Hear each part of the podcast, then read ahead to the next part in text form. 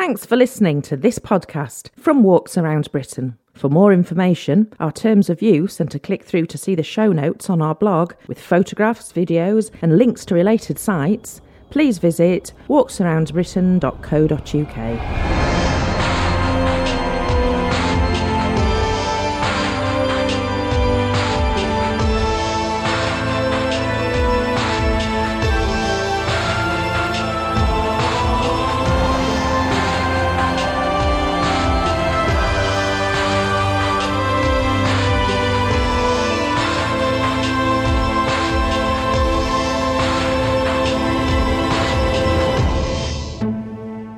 In the 23rd edition of the Walks Around Britain podcast, we grab our sou'westers and take a trip around the shoreline with the long running series Coast. Hello, and you're very welcome to the 23rd edition of the Walks Around Britain podcast. I'm Andrew White, and I'm your walking guide through the next 25 minutes or so of outdoor and walking chat. Now, this edition is a special featuring the popular long running series Coast first shown in 2005. The ninth series is back on BBC Two in the UK from the 14th of July. But the programme recently took a detour to make a series in Australia, which again was shown in the UK on BBC Two, and that series has just finished. Well, joining me now to talk to us about Coast Australia is one of the presenters of the series, Professor Emma Johnston, who's on Skype from Sydney. Emma, welcome to the Walks Around Britain podcast. Coast has been a great British institution, and it's really interesting to be watching the Australian version. How did you become involved with the series? I know it's such an institution, but we've actually been watching it in Australia for some time, and I have been a big fan of Coast for uh, since series one. I was really excited to see series one, and so when Coast Australia called me up, and they were calling me up as professor and director of the Sydney Harbour Research Program, I was so excited. I was absolutely thrilled, and I was willing to help and give them lots of stories. And they came round and had a chat, and I gave them lots of potential stories for the Sydney Harbour episode. And then they said, hmm, well, we're actually still casting for the marine biology presenter. And I was like, oh, hmm, okay, well, here are a list of people. And they said, what about you? and I went, really? Me? And I was, I mean, I was so excited, but I was also tad nervous, having never presented on television before. So this was, this was a big step for me. I'm a full time academic and uh, I'm very much a cameo presenter, but I've enjoyed it so much one of the hallmarks of Coast is that it hasn't featured people who have been very well known to viewers, but instead have used people who know their subject area. And that really shows on screen. That's the lovely thing about it. Yeah, I'm, I'm I don't feel like um, I shouldn't be there because mm. what they're after is some expertise and some empathy, I guess, for the for the topic that they're talking about. And for me to be able to go around Australia, not only to see these absolutely stunning environments, but to talk to the researchers and the artists and the historians that work in those ecosystems, to me, it's just it's just brilliant. And I think the enthusiasm that I have for the location just comes across on screen, and people pick up on that. And quite a lot of the stories mix together different elements, don't they? You might be fronting that particular story, but it might also have a history element as well as being a story about marine ecology. That's right. And I love it for that. I mean, none of us are kind of, we're not simple people. We're quite complex characters. Mm. All of us are complex characters. We have lots of different interests. And Coast doesn't assume that you're only interested in one thing, it assumes you're interested in life and biology and archaeology and history, and you get a little bit of a taste of everything. Um, to me, that's what attracted me to the first series of Coast and you're not pigeonholed. And I think it's important for everybody, audiences and professionals, not to be pigeonholed because part of who you are is is how you do your work. And from my perspective, I'm I'm a professor of marine ecology and I study human impacts in marine ecosystems. But I'm very aware that my background, my history, my sociology all of those influence the way I do my research and the way I understand these ecosystems. That's what Coast's about. It's about saying you're not just a simple monoculture. You know, you're you're a whole being. You're a geographical perspective, and we take people into these new locations.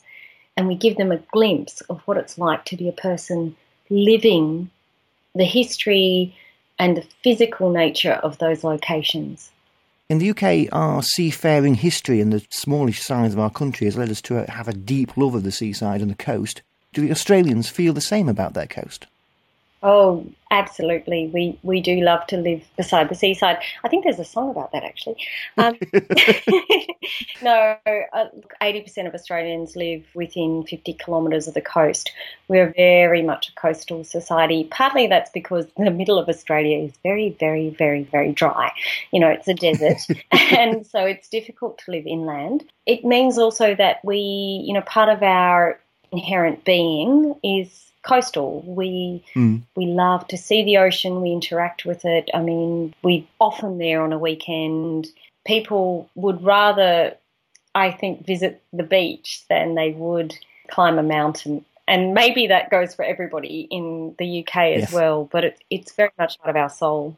Individual editions of the original Coast have been to other countries, but those programs have always been made by the UK production team. How has having a completely Australian team for this version affected the way the series has been made? It's a little bit different. I think, you know, we've taken the spirit of Coast. Uh, obviously, we have a series of different presenters. Neil Oliver is the only one who's come across from the original UK Coast, mm. and he's the main host. And the other presenters are all um, based here. So, inevitably, it's a little bit different. I think we have a, vastly larger coast. Someone Somewhat. calculated that given there's been eight series of the UK coast, there would effectively have to be 24 series of the coast for us to be equivalent. That'll keep you busy. yeah. So I think in essence we're zipping around the coast a little bit quicker than would have been in the original series. And we're also much more sparsely populated country, you know, like a tenth of the population that the UK has lives in a much, much, much larger area. So mm. we have less of a British history, so only 200 years or so of colonial history, but we also have far more Indigenous history and also probably a vaster range of physical geographies than you might see in the UK. I mean, just, just Sydney Harbour, for example, and I'm boasting now, we have more than 560 species of fish recorded from Sydney Harbour, and that's more than double the number of fish species recorded for the entire coast of the UK. That is phenomenal. I know. So just figures like that bring home the massive differences between our two countries, but it's that shared passion for the coast which makes the series work, isn't it? Absolutely. And it makes me think that Coast as a program, because it's so holistic and it's so, you know, encompassing of everything that people love about the coast, both underneath the water but on the shoreline, the built history, the natural history, it makes me think that this would work in any country really because all around the world, people love the coast and they love walking by the coast, feeling it and smelling the sea breeze. And you're rushing off tomorrow to do some filming for Series 2 of Coast Australia, which is great news that there's going to be a Series 2. I know, we're so excited. So, we've been filming Series 2 since March. It's quite an epic adventure to do this across Australia. So, tomorrow I fly for five hours across Australia just to get to the other side. I, I, fly from Sydney to Perth tomorrow, and then I fly north to the Pilbara region, which is wow incredible area. It's um it's an arid zone right on the coast, and there are the oldest rocks in the world ever ever have been dated from the Pilbara region. It's just that's amazing, an incredible area. And so, a whole episode of Coast Australia for series two will be based in the Pilbara region. I'm so excited. It's just a country for which superlatives were designed for, really, isn't it? yeah, absolutely. And it's hard to sound and not to sound trite, you know, because every, everything is stunning. Um, the the sponges, and I'm I'm a marine biologist, obviously, so I love, you know, filter feeding organisms and coral reefs. But the sponges in this area are so diverse that you know we're we're talking about twenty percent or so of the sponges for the entire world being found in this area, and most of them not yet described. So it's it's pioneering stuff as well as being you know just beautiful. When you think we're exploring space, it's quite remarkable to think that there are areas of this planet which we've yet to properly explore and new species to be discovered. So much still to learn. And, you know, that's exciting as a professor of marine ecology, but it's also, you know, somewhat depressing that we, we're working in these areas, we're developing these areas, and yet we know so little about them. So there's a lot of work to be done. Emma, thanks for taking time off to talk to us. It's been a real pleasure and good luck for the filming for Series 2. My pleasure. Thanks for talking to me.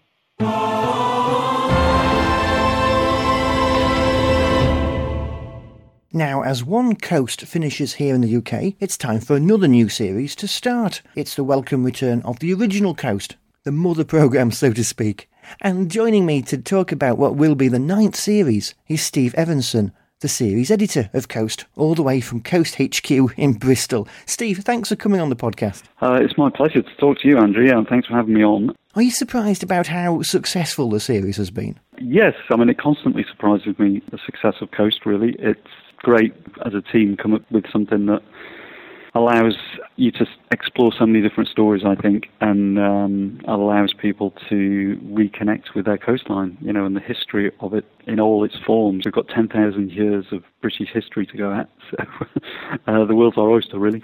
So, going back to the first series, obviously to have a programme which can keep returning with new stories is a holy grail for television channels like BBC Two.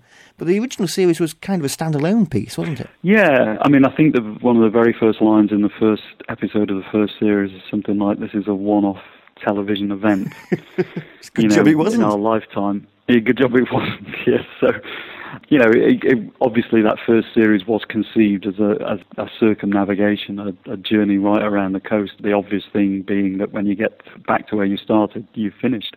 Hmm.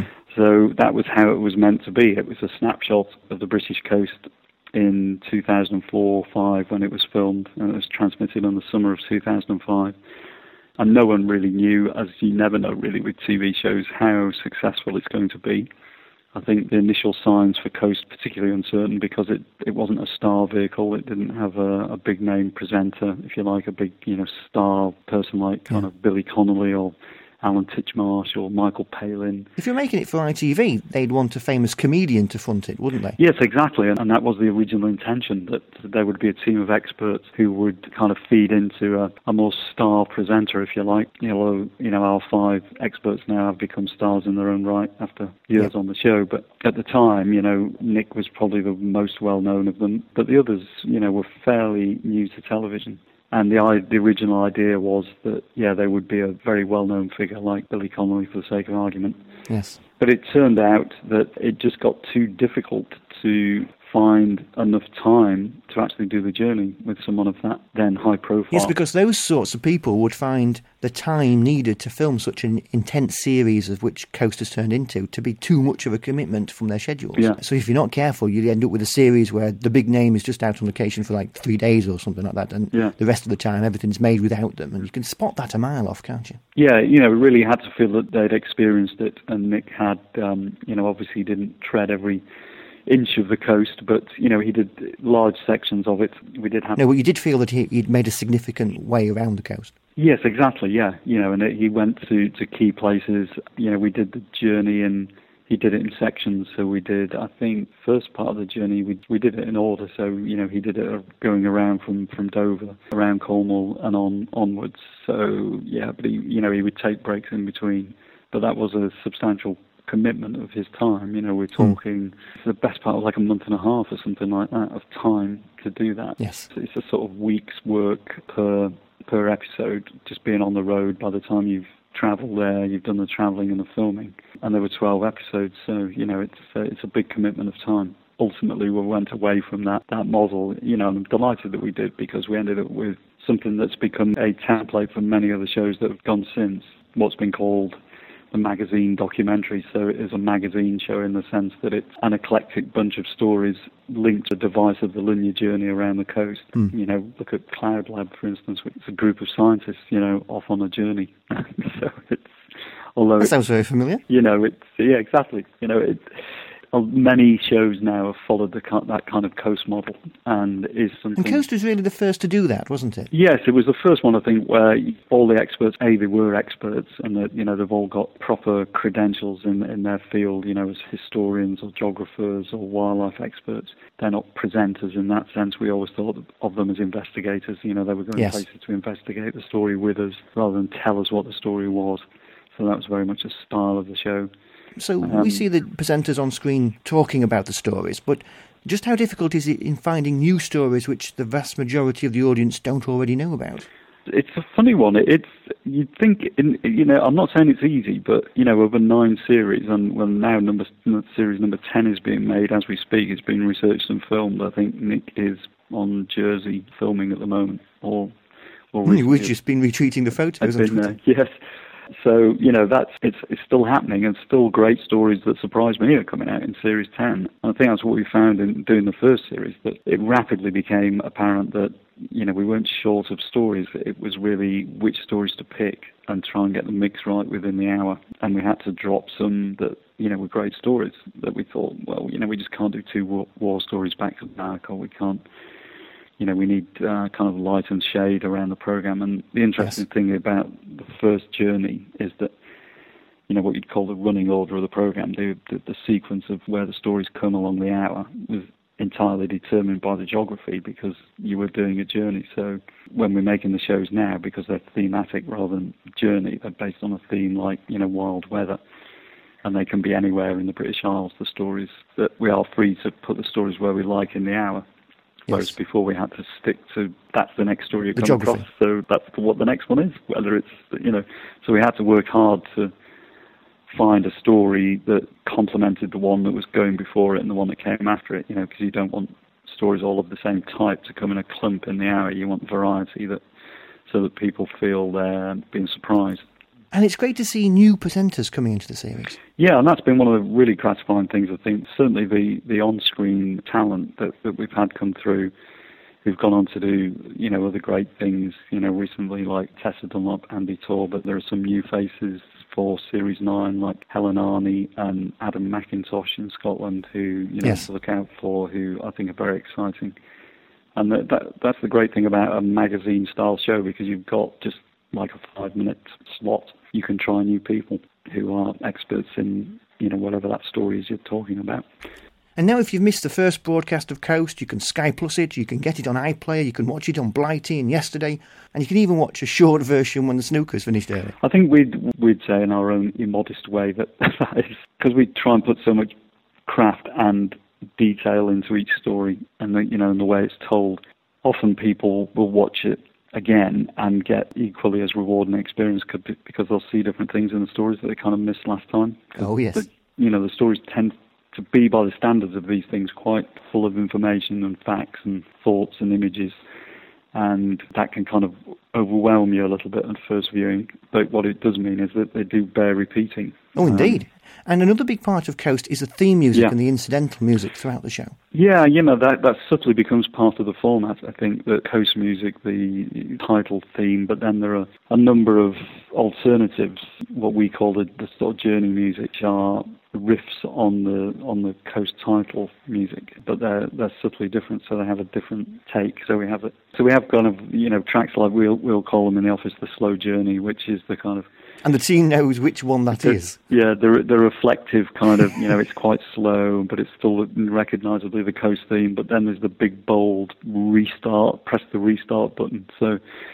we use them when you know we come to the end of a story. If it's a kind of celebratory story, I think there's a, for instance, a story in uh, the first episode of the new series when Mark Horton talks about the birth of the Ordnance Survey. That would be a good point to, to press the big bold coast music yes. because it's kind of celebrating a British institution and a, it's a broadly celebratory, big, feel-good story.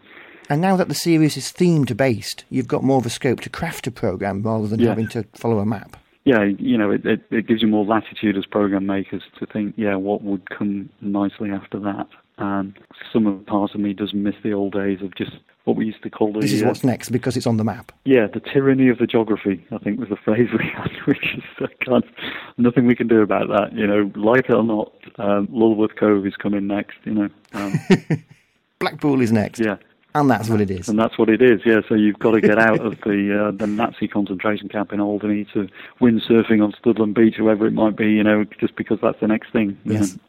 And another important part of the Coast format are the computer generated graphics, which show events and landscapes long disappeared. And they're on an epic scale, aren't they? Yeah, and you know the, the Jelly Television, who do the uh, have done the graphics consistently, and also did the uh, graphics for Coast Australia. They do a fantastic job of give yes exactly given that what we wanted that epic scale was the trick for us for that was having the computer generated elements appear with the presenters when we could. Yes. So that, that you know they appear in frame with the presenters, so you get a sense of the scale. Often, you know, you can stand under Titanic as it would have been in Belfast Dock. Yes, because you need Mark Horton next to the Great Yeah. Eastern to show how big it was. I, I always love the idea that it's about coexisting time periods. You know, so it's if you could travel, th- you know, if you could stand on one spot and travel through time, you would see all these things appear and disappear around you. These CGI element um, appear and take the presenters back 200 years. You know, as though they were standing there when the, the strange Volks railway was actually running down the, Yes. you know, the sands. So we're starting Series 9. Any particular highlights we should look out for? Well, uh, yeah, I'm very excited by Series Nine because it, it just feels like it, it continues to build. I think on the strengths of the of the previous shows and making those really embedding those themes. I think there's some really nice themes. We've got episode one is the channel, so that's quite an easy one to understand. You know, you're looking at both sides of the English Channel from the French perspective and the English perspective. And then there's Secret Paths to Hidden Treasure, which um, is one I like particularly because I edit produced that one. But it's basically a series of coastal walks. Although being coast, you know, it's never quite as simple as a walk. So Sounds know, good to One of them is a roller coaster ride. One of them is a journey out, following the seam of green marble out to sea. But for the first time, the, we do the coast in winter for the culmination of the series. And Neil Oliver goes to Shetland to do the Up Helly Aa Viking Fire Festival, which is definitely one to look out for because Neil gets some unique access to behind the scenes party and stuff. So Oh, it's, um, fantastic. yeah, great fun. Lots to look forward to. Now, Steve, when we were planning the way our video walk should look and feel, we always based them on the coast style. And in fact, we describe them as like coast, but for walks. But we've got a slightly smaller budget than at Auntie Beeb. Yeah, I know you do a fantastic job. I think you, you've moved that on as well. But it's great to see some of those elements working working for you. That you know your presenting style is, is very similar in that you are the guide. You're taking people through it. You're allowing them kind of discover things for themselves as well, pictorially. Trying to let them feel they're discovering things for themselves as well. So we're all looking forward to the series. It's great to see that there's a series two for Coast Australia. Yes, that's been a fantastic success. Yeah. Are there many more series to be had for the original Coast? our coastal story because we're such seafaring, adventurous people and always have been, you know, going way, way back to how first people first got into these islands. You know, we've, we've got in boats and gone other places. There's all manner of stories about the British experience over 10,000 years to tell all around the world, really. Steve, many thanks for joining me on the podcast. It's been my pleasure, Andrew. Thanks for having me.